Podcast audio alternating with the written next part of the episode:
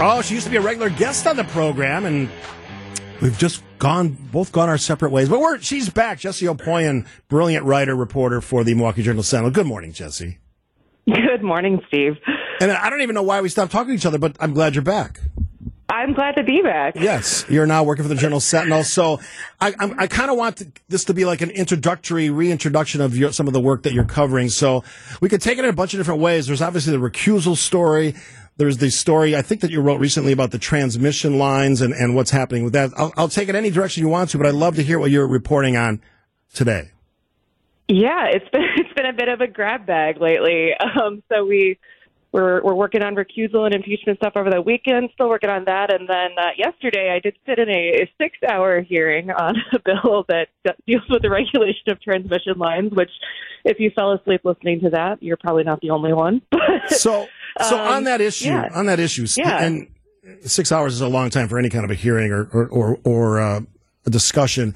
What's the what's the uh, the basic piece that we need to know about? So the, the, the, the basic issue here is there's uh, a, a federal regulation that um, eliminates the right of first refusal for transmission uh, utilities that are doing business in a state um, on new new projects coming in that connect to their existing lines. Um, so supporters of this bill are trying to bring that right of first refusal back. There are eight other states in our regional grid that have done that. Basically, the, the rule was implemented in an effort to spur competition and drive down prices. Utility companies are saying it really hasn't accomplished that at all. Um, now, opponents of the bill say competition is good. It should be good in every sector, even highly regulated sectors, and so they're not on board with it. I noticed um, the utilities are asking for a, a price increase. I think it was three or four percent, um, or yeah, it was like four dollars on the average bill.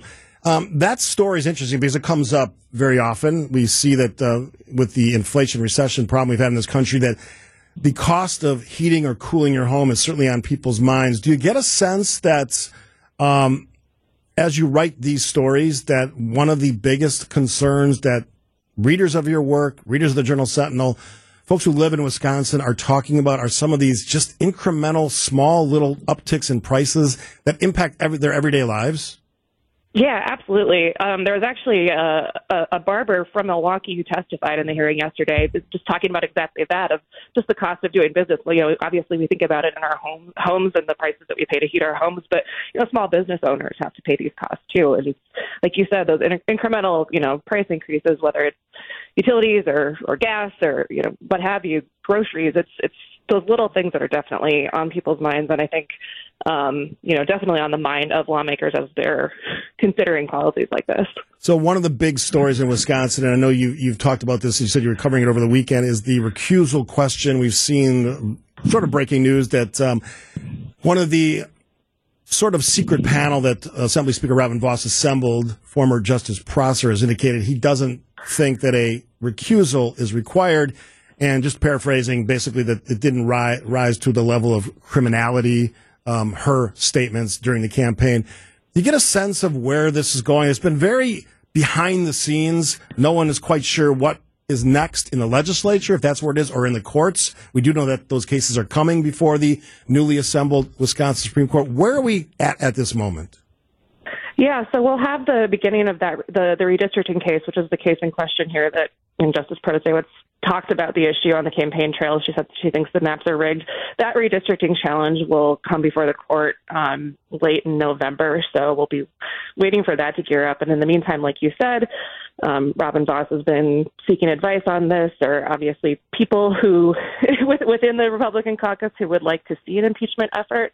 Um, I think that's also coming a lot from um, the Senate in particular, and, so, but it would have to start in the Assembly. So the question is, is, does this rise to the level of corrupt conduct in office or um, a crime?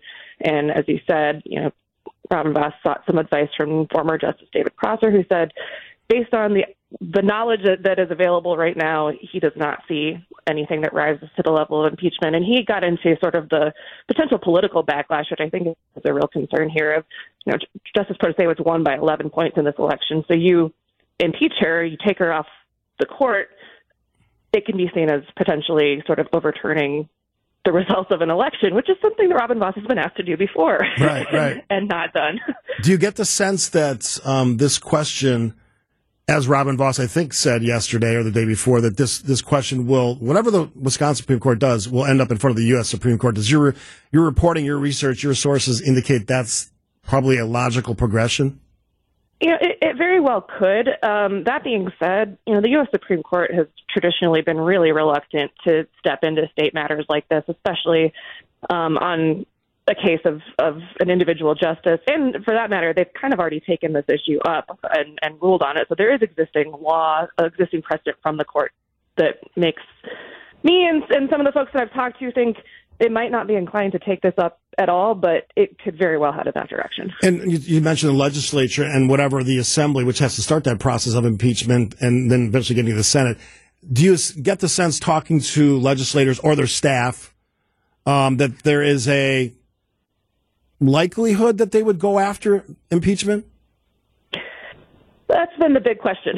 um, it, no one really wants to commit to it. Um, there's been, you know, one one member of the Republican caucus who has outright said he would not vote to impeach. And um, you know, a while back when this talk was first starting, I reached out to every member of the assembly, and you know, obviously all the Democrats said no, they would not. And I did not get any hard yeses from many members of the Republican caucus. I got some people who said they wanted to wait and see, they were looking into it. Some people who just didn't weigh in at all. But um, seems like it, it's it's it's one that people haven't necessarily wanted to be a, a hard yes on.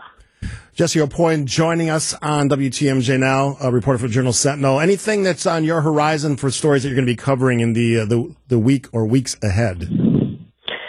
Yeah, I mean, I think you know we're again continuing to see what happens with the Supreme Court, watching that play out. I think you know the the other thing that continues to sort of linger in the background is the Wisconsin Elections Commission, the administrator, um, and the Senate's effort to oust her. They've also asked the Assembly to impeach her, um, and in fact, you know, a, a proposal has been introduced to do so.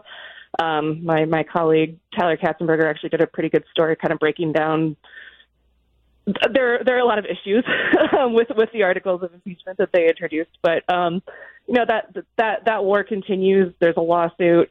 Haven't seen a lot of movement in it, so um, we'll be curious to see what happens with that. Well, I, am glad that we've rekindled our on-air relationship. So, um, and I'm sorry that we haven't talked to you in a while. I, I look forward to future conversations.